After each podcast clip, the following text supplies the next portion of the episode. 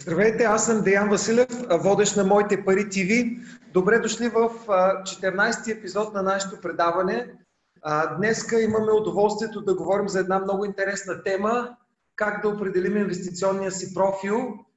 Гост ще бъде моя колега Николай Остамитев, който е финансов консултант в Моите пари консулт и помага на клиентите да направят добри лични финансови планове и да следват мечтите си.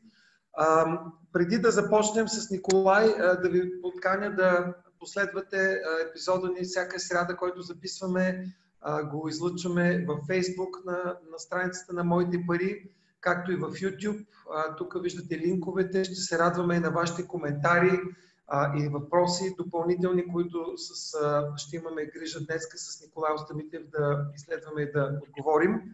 А, без повече да се бавя, а, Ники, добре, добре дошъл. Радвам се, че си гост в този епизод. Благодаря, добре заварил. Как си? Добре си облечен. Кризата как ти се отразява в така в личен, професионален план? Ами, аз не усещам много криза. Не съм представил да входа в офиса, просто защото в къщи няма място. Всички минаха на хом офис. И за мен наистина няма място физически и реших, че карантината мога да я карам и в офиса, защото няма никой тук. Знам, че си с многодетно семейство и си герой в това отношение. Поздравления. Явно, че криза, криза, обаче в, в къщи, като е тясно, си, си в офиса.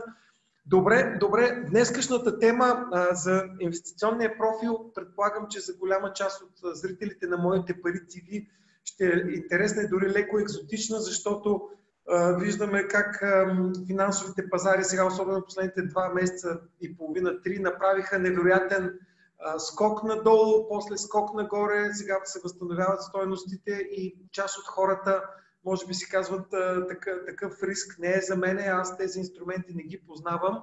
И днес точно ще искаме да, да говорим малко повече точно за това да се използват правилните инструменти спрямо правилните цели, съобразявайки се с риска. Сега риска е осезаем. Буквално хората могат да го пипнат. Не е този плавен период 9-10 години, когато плавно растяха цените и когато всички стават прекалено спокойни или самоуверени. А, сега като един див кон се разигра пазара и интересно е а, така да дадем и професионалното определение за финансовия риск, инвестиционния по-скоро, а, какво, как би го определил ти в а, твоя термин, в твои думи? Ами, всъщност върху инвестиционните цели на човека влияе финансовия риск. Това е а, в общочовешкия смисъл, нали, ние винаги знаем, че един риск е отклонение от очакванията. И когато се отклонят нашите очаквания от това, което искаме да реализираме, винаги има някакъв риск. Финансовия риск специалистите са го разделили на, на три части, като защото трябва да изследваме всяка една част отделно. Най-важният, разбира се, е толерантността към риск. Това е психометрична, психометрична характеристика на човека, зависи от неговия характер, от неговите вярвания, от неговата ценностна система. За него ще се спрем много подробно. Но искам да кажа другите два, които винаги ги подценяваме. Понякога нещата излизат извън контрол, т.е. риска да не направим, да не осъществим, да не реализираме нашата цел е твърде голяма. На първо място бих споменал, това е поносимия риск. Това е онази, онази способност на човека, която може да понесе загуби, но такава загуба, че да, да не го дереалира по пътя към целта. Тоест, това е този поносим риск. Колко може да понесе загуба, защото в път по пътя към целта има и такива моменти. Видяхме го наскоро. А другия риск, който също си даваме сметка, трябва да си даваме сметка за него, това е необходимия риск. Това е риска, който по-скоро е свързан с а, а, доходността. И да го кажа с пример, да го разберат а, нашите слушатели и и зрители. това, е, това е оня риск, който е свързан с доходността, пак да повторя. Например, ако двама човека имат цел 100 000 лева, един е започва от нулата, другия започва от 20 000 лева, много нормално е и близко до ума, чисто математически, че този, който от 20 000 лева иска да направи 100 000 лева, трябва да поеме по-малко риск, по-малко необходим риск, отколкото този, който от нулата трябва да направи 100 000 лева а, цел, портфел, защото той трябва да поеме по-голяма доходност. С други думи, по-голям необходим риск. Тоест, това са... само да перефразирам, примерно 100 000 лева не е някаква самоцел, ами пари, които ти трябват за пенсия, да речем, ти си на 45 години, 50 и казваш, трябва да имам 100 000 лева когато стана 65 години, това ти е нещо, което трябва да гониш и колкото по имаш по-висок натрупано, по-лесно ще го стигнеш. Мисля, че го раз, разбрах, така е, е популярно казано. Да, не, не исках да казвам за целта, защото сега нашата тема не е тази, тъй като целеполагането е една много широка тема, да не задълбаваме в това отношение. По-скоро исках да кажа едно изречение. Тези пари са ни за някаква цел. Те са средство за реализиране на цел. Добре, добре. Други да. риск, който ще... А, това е. И всъщност, пак да се върна на това, с което започнах да търпиме риск, това е всъщност, пак повтарям, че е една психологическа величина, която ние на нея ще обърнем много внимание. Тази тема, този епизод е за нея, тъй като е много трудно да се определи каква е тя. Защото зависи от психологията на човека, от, неговите, от неговото поведение. Mm-hmm. И, и трудно се определя. Докато първите две казах, че могат да бъдете математически добре определени и там е лесно. Или по-лесно, да го кажа. Тоест, поносимост към риск, толерантност, това са индивидуални характеристики, поведенчески, психометрически. дай още малко така да го определим този риск, толерантността към риск. Как, как се измерва? Как може да се определи? Ами, ако трябва така най-просто да го кажа, това е желанието на даден човек да поеме риск и то такъв риск, от който да се чувства комфортно. Или както ние казваме, за да разберат всички, да спи спокойно. Тоест да е направил такова нещо, в което да се чувства уверен, че е на прав път и наистина да не се изпотява всяка нощ, да се сеща и да гледа, например, екраните на компютъра, къде върват, на къде върват пазарите. И за това казвам, че обикновенно, когато се определи тази толерантност към риск, тя е доста а, устойчива във времето. Ага.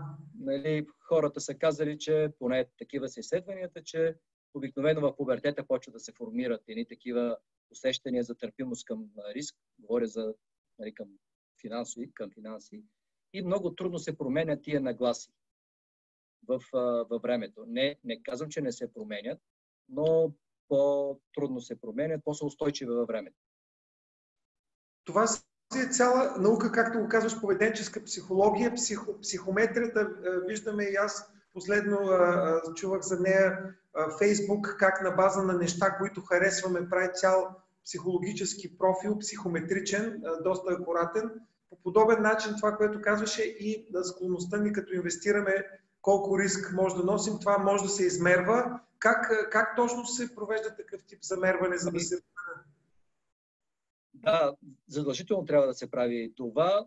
В моята работа, нали, мога да кажа пример, съм забелязал, да. че хора, които се смятат за авантюристи, нали, пример хора, които обичат моторни спортове, хора, които скачат с парашут или пък които летят на Делта Планер, оказва се, че ние външния как като ги погледнем, си мислим, че те са много авантюристично настроени и така ще са и към финансите си, и към инвестициите си. Изобщо не е така.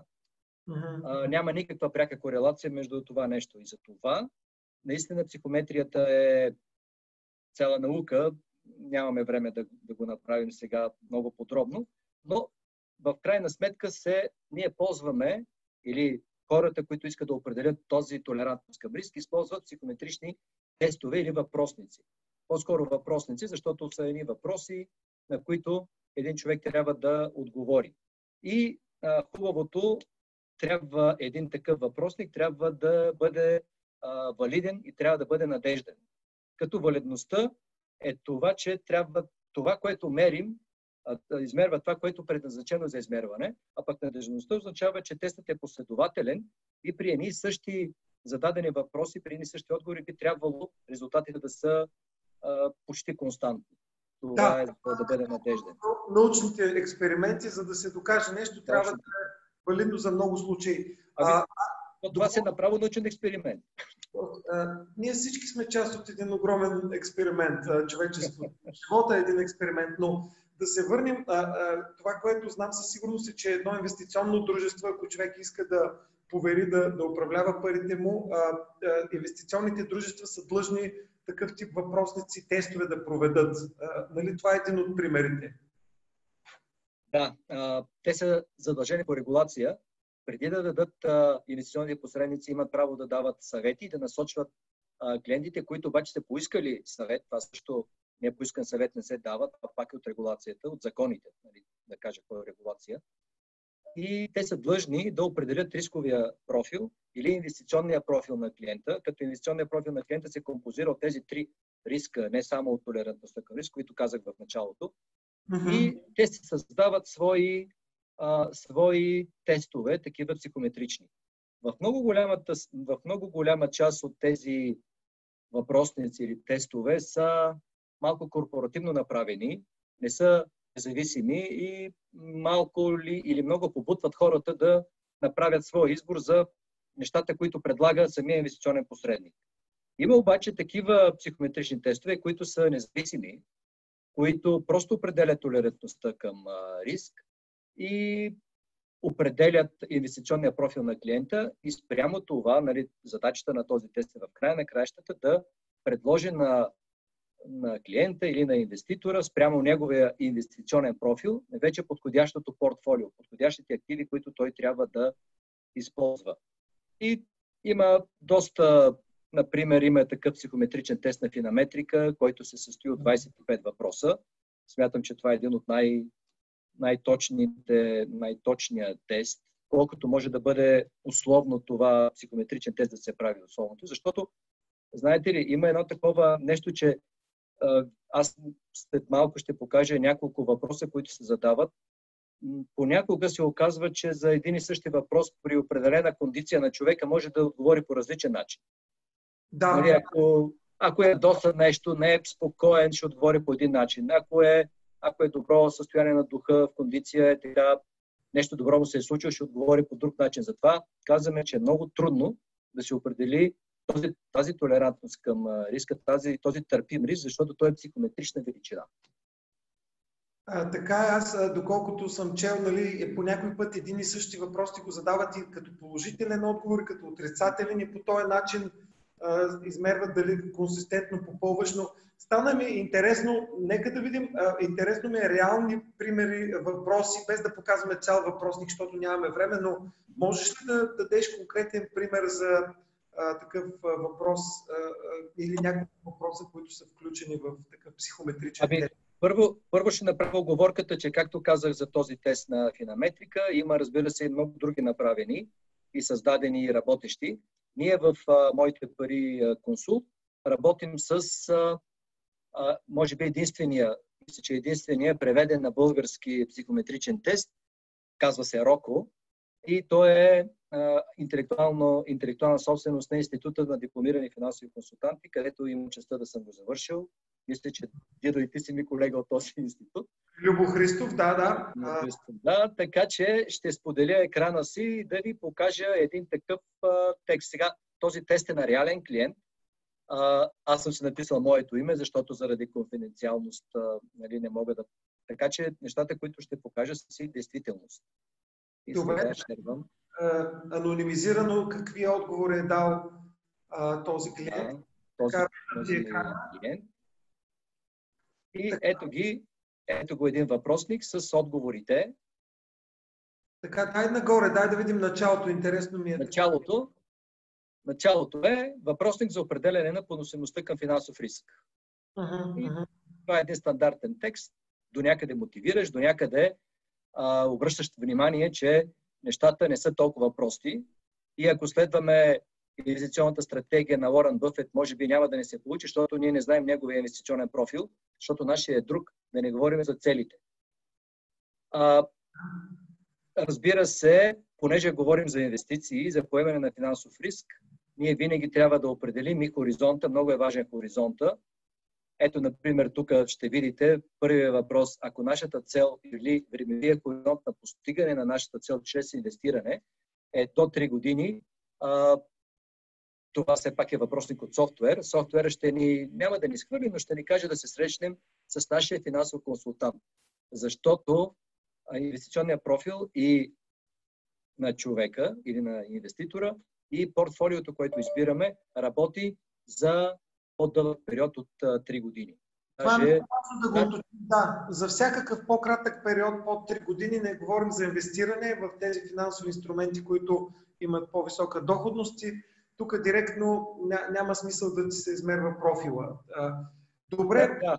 Всъщност първите въпроси са, как да кажем, да вкараме а, клиента в една фуния, например, трябва да бъде целта между 6 и 10 години. И тук също има въпрос, уверен ли сте, че няма да теглите суми от портфела преди посрочения по-горе срок? Това също е свързано с, горна, с горния въпрос, защото ако сме отбелязали 10 годишен времеви хоризонт, ако сме решили на третата година да изтеглим или да ликвидираме целият портфел или част от него, твърде вероятно е да не големия риск всъщност от е, една такова мероприятие като инвестирането е да не реализираме целта си. Това всъщност е най-големия риск, който е описан дори в стандартите за работа на финансовите консултанти, които трябва да се съобразяваме с това. И по-надолу, по-надолу са вече а, директни въпроси, които така, така. всеки един човек трябва да отговори. Ето, първия въпрос е тази инвестиция какъв процент представлява от финансовите ли средства? Все пак е добре да знаем, това е важно. Да, да се лучкат пар, параметрите на... Ето, нашия клиент е отговорил между 10 и 25%, което е един добър процент, нормален процент, защото все пак, да повторя, става въпрос за много сериозен ангажимент във времето. Нали, той човек може този, този месец да има, да може 50% да отделя, но един а, финансов консултант, какъвто съм аз, бих му казал, че това е нереалистично, тъй като говориме, например, за цел 10 годишна. Може би, когато дойдат колените празници или а, летните, летните вакансии, може би няма да може да отдели 50%. Така че това число е добре да бъде реалистично. И а въпроси около вече самото измерване на риска, може ли няколко да покажеш, че нямаме време за целият въпросник сега да разгледаме? Ами ето тук, например, това е какво устойчивост има. Ако пазарите отбележат спад и вашата инвестиция загуби половината от стоеността си, как ще се променят бъдещите ви финансови планове? Това е поносимостта му към риск. Нали говорихме за, онази, за онова усещане какво няма да изкара от равновесие, от, да, да, да, да дерейлира клиента, е, човека или инвеститора от пътя му към целта. Ето тук човека, например, е написал, дори половината от стоеността му да падне, няма да се променят.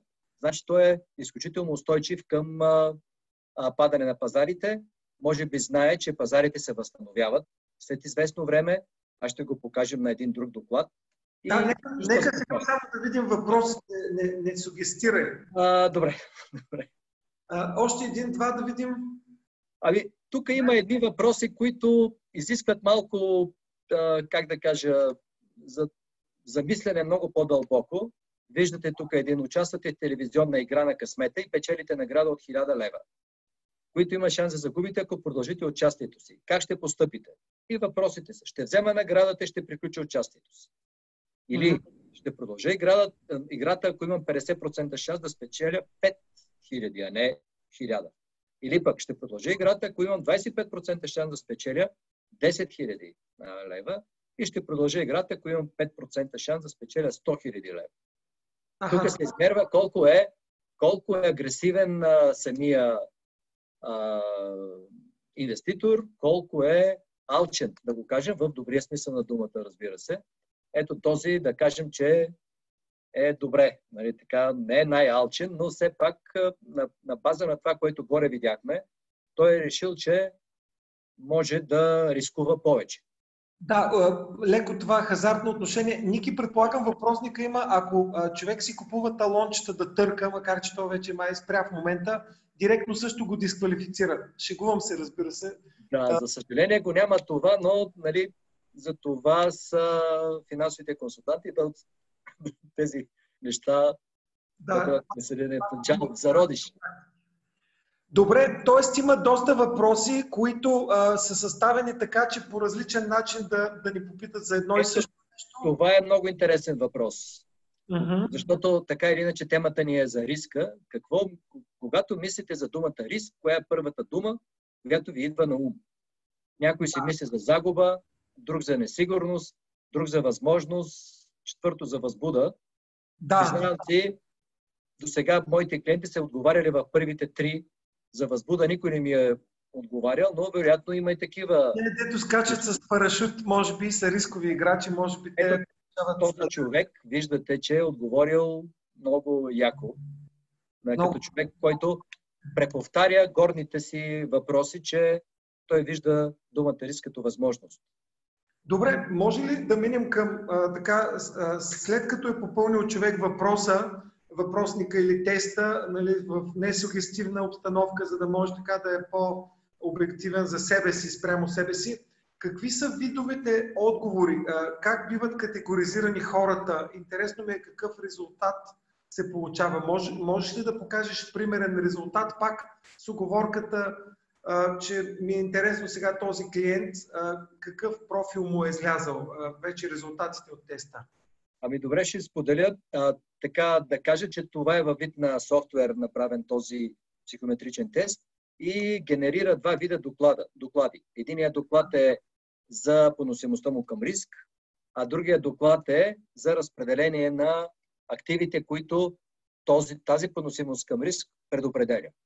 И сега ще ето какво се получава автоматично. Значи човек отговаря, отговаря, отговаря, отговаря на тези въпроси и накрая се генерират двата, а, двата доклада. Един е този доклад и ето виждате, това е камбаната на разпределението на средностатистическите данни, които той е дал. И има текстове, които разбира се определят. Висока търпимост към риск има този клиент. Група... Да, той има търпимост към риск четвърти. Той тук е написано даже.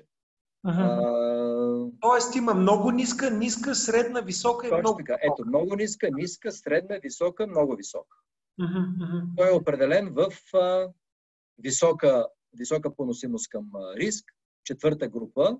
Така. И тук има те, текстове, които са за клиента, нали, обясняват как точно се случва. И а, между другото, сега ще ви покажа а, да кажа, че не винаги човек, когато отговаря, всички попадат в една... Ето това са обобщените резултати. Не всичко попада в една и съща, в една и съща група. Ето, виждате, има някъде разсейване. Примерно на този отговор, инвестиционния комфорт е отговорил като изключителен агресивен играч. Тук при инвестиционните предпочитания е отговорил така, че отговаря за трета група. Тук пък сигурност или вероятна загуба се е показал като абсолютен не обича да губи. Абсолютно не обича да губи. Да, може... и играта на късмета, това, което зададохме тези въпроси, е в пета група. Но като цяло виждате, че по-голямата си част от въпросите, които, от отговорите, които е дал на въпросите, са в четвърта част. И за това софтуера, системата, този тест психометричния го е класифицирал като четвърта група, в четвърта група. Така, така. И следващия следващия, следващото нещо, което ще ви покажа, ще видя какви, какъв, какво разпределение на активите, в, т.е. един вид, то е разпределение на активите, но практически това е едно нещо като съвет, едно посочване, една препоръка към инвеститора спрямо неговия профил, какво е, какво е разпределението, подходящото за него. Подходящото за него. Да покажа само, че тук отговорите ги има, ето, отговори, отговорите на въпросите, така че те не изчезват с... Това има ги тук. Да, за допълнителна справка, така, добре, за добре. Допълнителна справка, все пак да не изчезне това като, като информация, защото пак ви казвам, това е софтуер, който човек няма винаги достъп до него. Разбрано. Така, така. И сега за следващата е, доклад, следващия доклад, който... И следващия доклад, ето какво ни казахте до сега. Вашата търпимост към риск от общо 100 точки 65 и финансовите планове ще се променят умерено в случай, че портфейла ви загуби половината от стоеността си. над 10 години така беше отговорил задачите, неопитен инвеститор е, защото пише, че инвестира без а, сам. Така. И сте, не сте запозната с инвестирането, така беше отговорил на един въпрос. И тук има една, това как някой му вика торта, друг пита, Зависимо с която, с която да. показва, че портфела му е G и портфела G му показва динамични активи 80%, защитни активи 20%. Сега да кажа, че в напоследък вече казваме, че активите не са агресивни и защитни, защото агресия думата била много лоша и в политическия коректен тон. Сега вече ги наричаме динамични активи. Кои са? Дай, дай пример за... Да, но за публиката динамичните активи или тези, които наричаме с много висок риск, това са инвестиране в акции. Акции, да. В акции, да. Могат, могат да бъдат акции, могат да бъдат ETF върху акции, но това са акциите.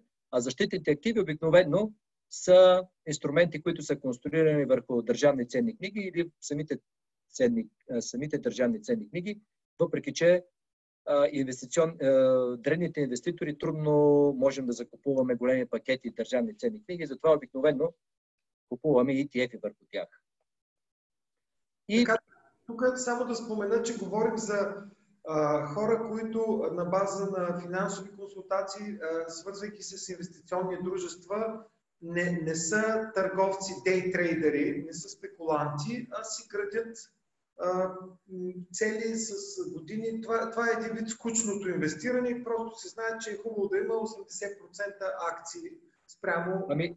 защото могат да носят на по-големи флуктуации. Това, това ли е цялото нещо? След като целта, която сме задали, т.е. Тези, тези средства, този фонд, който ще натрупваме, е за цел, която е след 10 години нали, няма как да говорим за дейтрейдърство или за спекулиране на пазара или за още по-тежкия вариант за а, скалпиране на пазара, там където дори не са дейтрейдери, ми са hour трейдери и така нататък. На часове и на минути. На часове и на минути. Разбира се, че има такива хора. Разбира се, че понякога реализират и големи печалби.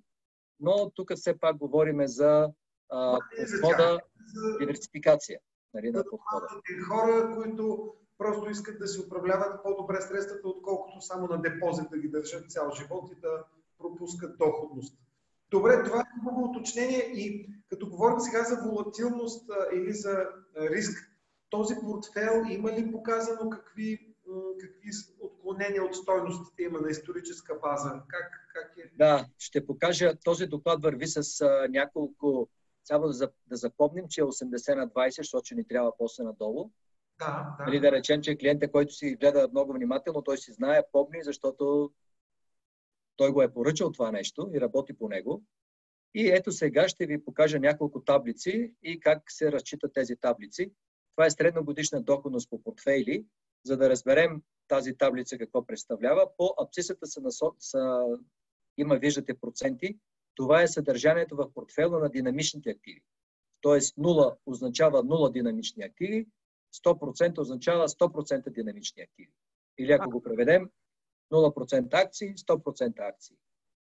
Така, виждате три линии с точки, висока, средна и ниска. Зелената, така да обясня какво означава 10 годишни периоди от 1973 до 2016.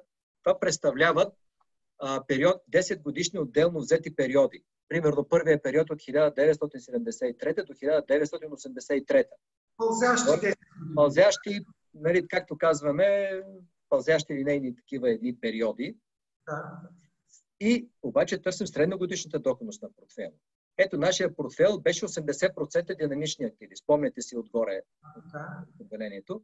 И какво виждаме? Виждаме, че този портфел, как се е представил, т.е. такъв вид портфел, такъв вид а, клас актив или кошница от активи, как се е представил във времето тези средни плъзгащи които са направени. Тоест, най-високата доходност, средногодишната висока доходност е била, виждате тук, ако трябва да минем по ординатата, около 13%. Средно, средно за тези периоди е било 13%. Най-низката доходност е била минус 1,8%. Да, Сред, да. Средната е 6, около 7%.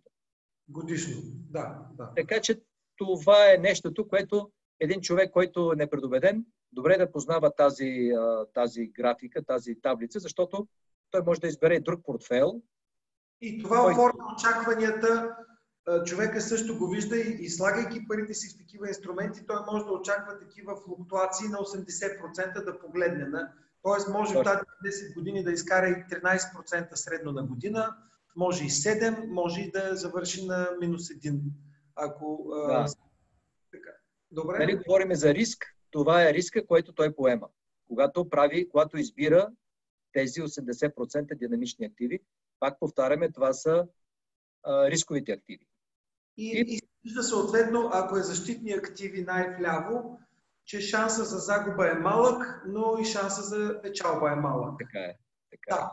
е. И продължаваме нататък с следващата, следващата а, таблица, ли, е това, графика, в която показва, тук пък са показани, това беше средногодишните, а тук са показани максималните годишни доходности или загуби за същия период от време.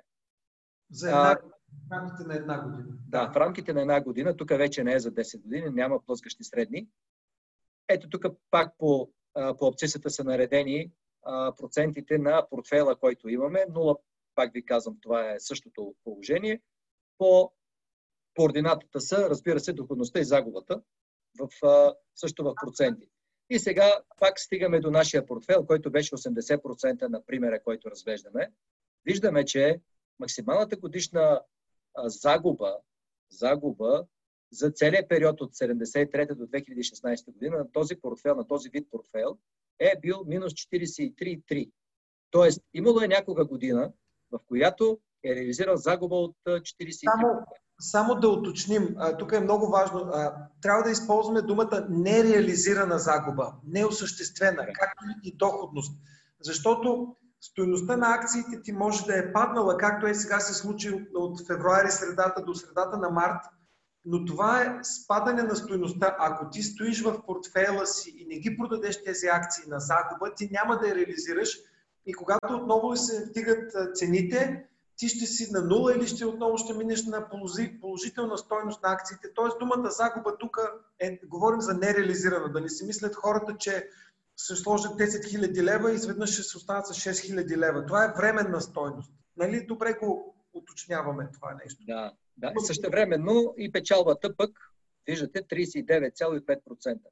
Веднага да. ще взема думите, което каза а, Даян.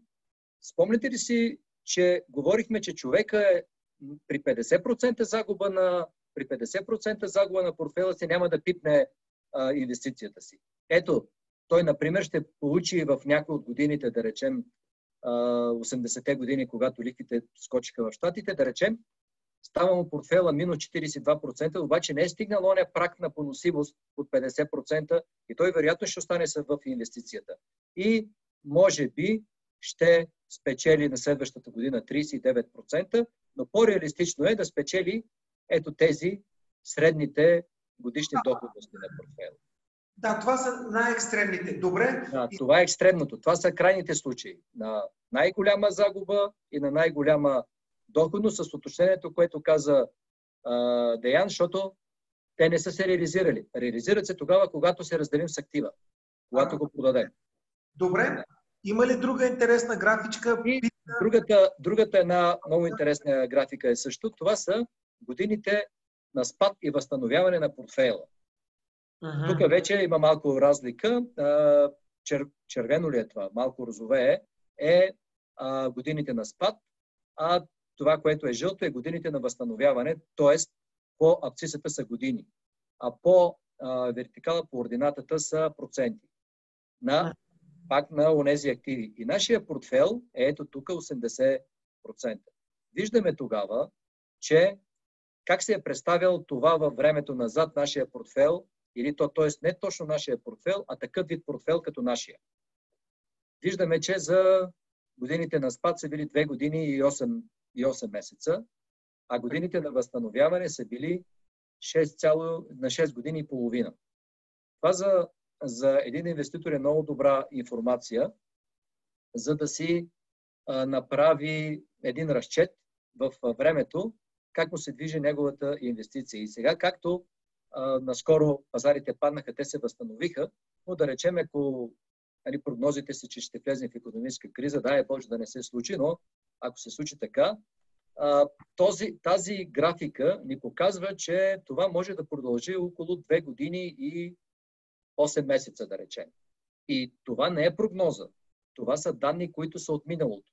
От реалния Разбира се, понеже ние твърдим, че с голяма доза вероятност нещата ще се повторят, но няма 100% гаранция. Затова, може би, хората са виждали, че когато нещо човек дава някакви а, напътствия за това какво да се направи в инвестирането, отдолу винаги има един текст, който казва, не, не, вие, ние не се ангажираме с това, че миналите представения са гаранция за бъдещите представения. Така че пак правя условно, правя оговорката, че това са на база на минали, на минали статистически данни и не може да бъдат не, може, не могат да бъдат Добре, за да мога, може ли да, да обобщя? Значи това, което сега каза и последните 30 минути, така доста изчерпателно беше, мисля, че целта на днескашния епизод не е хората изцяло да се запознаят, е, че хората, за да постигнат финансовите си цели, трябва да инвестират много често и в активи, които имат по-висока очаквана доходност, 6-7%, а не на 0% в депозитите. За да са добри инвеститори, трябва да познаваме себе си. Опознай себе си и има такива тестове психометрични, от, правени от учени, които помагат човек да разбере какъв му е профила, каква му е способността, търпимостта към риск и на база на тая търпимост човек се и образова, разбира повече инструментите на база историческото им представене и така по-спокойно може да, да се впусне в това приключение дългосрочно, за да, за, да, за да наистина да използва доходност, която знаем в банките има над 54 милиарда депозити на физически лица и домакинства в България. Ако дълго, част от дългосрочните спестявания хората не си ги държат само в банки, а си ги слагат в по-доходоносни динамични активи, в дългосрочен план ще имат едни по-добри доходности, които в момента са пропуснати ползи. А, така искам да го обобщя и да те попитам как а, моите пари консулт а, а, даваме такъв тип консултация, т.е. хората могат а, да си направят такъв независим тест, който чрез а, ИТФК от а, Любомир Христов, Института на дипломираните консултанти, финансови консултанти и, и, ти, и ти го предлагаш и може да се възползват хората от това нещо. Така е, така е. Да, но пък аз винаги съм казвал, че а, това инвестирането, разбира се, инвестиционния, определенето на инвестиционния профил трябва да не бъде на парче, трябва да бъде част от нещо голямо, част от един финансов план, защото по този начин се вижда, как да кажем, онази голяма картина, която трябва да, да види човека и всяко нещо в тази картина, като един голям гоблен, всяка нишка трябва да бъде по причина там. Да. И самия, самия, самия психометричен тест трябва да има смисъл. Трябва да клиента, който го поръчва или който иска да го направи, трябва да се отговори на въпроса защо го правя. И това е много важен въпрос. Добре, Ники, благодаря ти за споделения екран. Ако може да ми върнеш топката и, а, и наистина а, а, тези думи, а, ти спомена думата гоблен, явно твоите хора вкъщи и гоблени шият. А, подреждането на финансовия пъзел а, винаги изисква наистина по-цялостен поглед и се надявам с днешния епизод и с помощта на Николай Остамитев да сме ви показали още едно парче от този пъзел, а то е да опознаем себе си и своята търпимост към риск или както го нарекохме, своя инвестиционен профил. А, много ти благодаря, Ники, за участието. Беше много полезно. Нямаме време всичко да разкажем в детайлите. Ти си много словоохотлив, но който иска да, да си направи такъв въпросник, да си види риска или като цяло да се консултира за финансов план, за определене на цели, може да се свържи с, с тебе чрез изпращане на имейл consult.moitepari.bg или просто да ни пише в коментарите на Моите пари във Facebook или в YouTube Моите пари BG. Много благодаря. Всяка седмица продължаваме с епизод. Също благодаря за предоставената ми възможност, защото така ДНК-то ми е към финансовото планиране, така че се чувствам много комфортно в а, тази в тези води. Много ти благодаря. Много полезно. Ще имаме и следващи епизоди а, и ще, а, ще се радвам пак да гостуваш. А, а вие, уважаеми зрители, не пропускайте да ни следите, абонирайте се, удумвайте ни. Всяка сряда издаваме нов епизод, така че ще се радваме да сте ни редовни зрители. Хубав ден, Ники, благодаря ти и до скоро!